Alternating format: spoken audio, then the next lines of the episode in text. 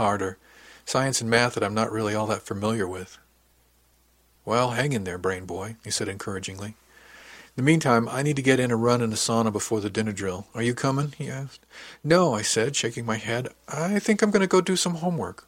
Well, we'll see you around the mess deck then, he said with a grin, and headed to the gym. I headed for deck berthing. Sean Grishin was right where I expected him to be, in his bunk with a crochet hook and a big ball of blue yarn. He was listening to something on a headset as he worked, and I stood there for a heartbeat or two before he noticed me watching. His fingers danced along the yarn, and the silvery hook glinted as he turned out stitch after identical stitch. He saw me watching and said, "Hey, Ish," and pulled off his headset. "What brings you to the spider's web?" he asked with a grin. "Hey, Sean, I wonder if you got a few ticks that we could talk a little business," I began. "Are you kidding? Of course. What's on your mind?" he said. I outlined my idea to him. As I talked, I could see him slotting in bits and pieces, nodding slowly. As I got near the punchline, he started grinning, and when I finished, he just nodded. "Count me in," he said. "Thanks, Sean. I think this is going to be an interesting experiment. I appreciate your help," I told him. "Hey, don't thank me, Ish. If this works out like I think it might, you're going to make me a lot of credits." 3 quads down, I found Sarah sitting in her bunk, fingering her Raven and reading something on her tablet. She did look a lot better than the bruised woman that stepped off the shuttle, but she still had a haunted look around the corners of her eyes. I tapped softly on the entrance of the quad and very softly said, "Hey, Sarah."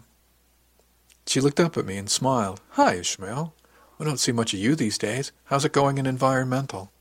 I nodded and moved slowly into the quad, giving her as much room as I could and moving slowly and deliberately. "I saw Pip a little while ago. He said you're doing a lot better." She shrugged one shoulder. "Some days I do pretty well. Some days not so much," she said. I remember my first voyage, nearest to Darbot. I was a mess. Mom had just been killed, and I only just barely avoided deportation. Pip didn't tell me about the gym until weeks into the voyage, I told her with a smile. "I'm not ready for the gym," she said a little defensively. "I like my little place right up here." She patted the bunk. "I told you it was a good bunk," I said with a grin, "but I understand about the gym. What I really needed myself was something to do. I remember complaining that all I did was work, sleep, work, sleep, work, sleep," I told her with a little chuckle. I could see that I'd hit home with that. "Yeah," she said a bit wistfully and looking about.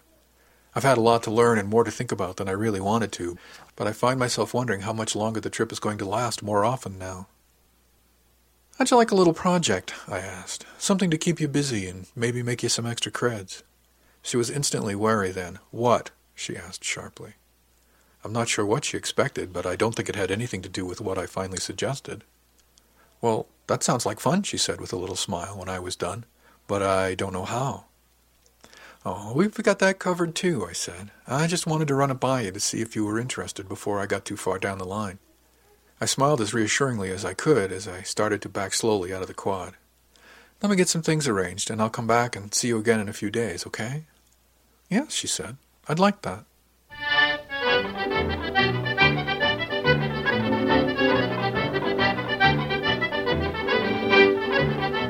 Chapter 13, Dunsany Road System, 2352, April 3.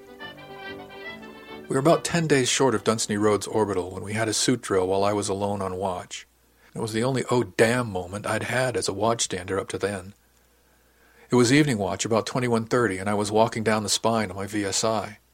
As soon as the whoop whoop sounded, I knew I was in trouble. I already had the ship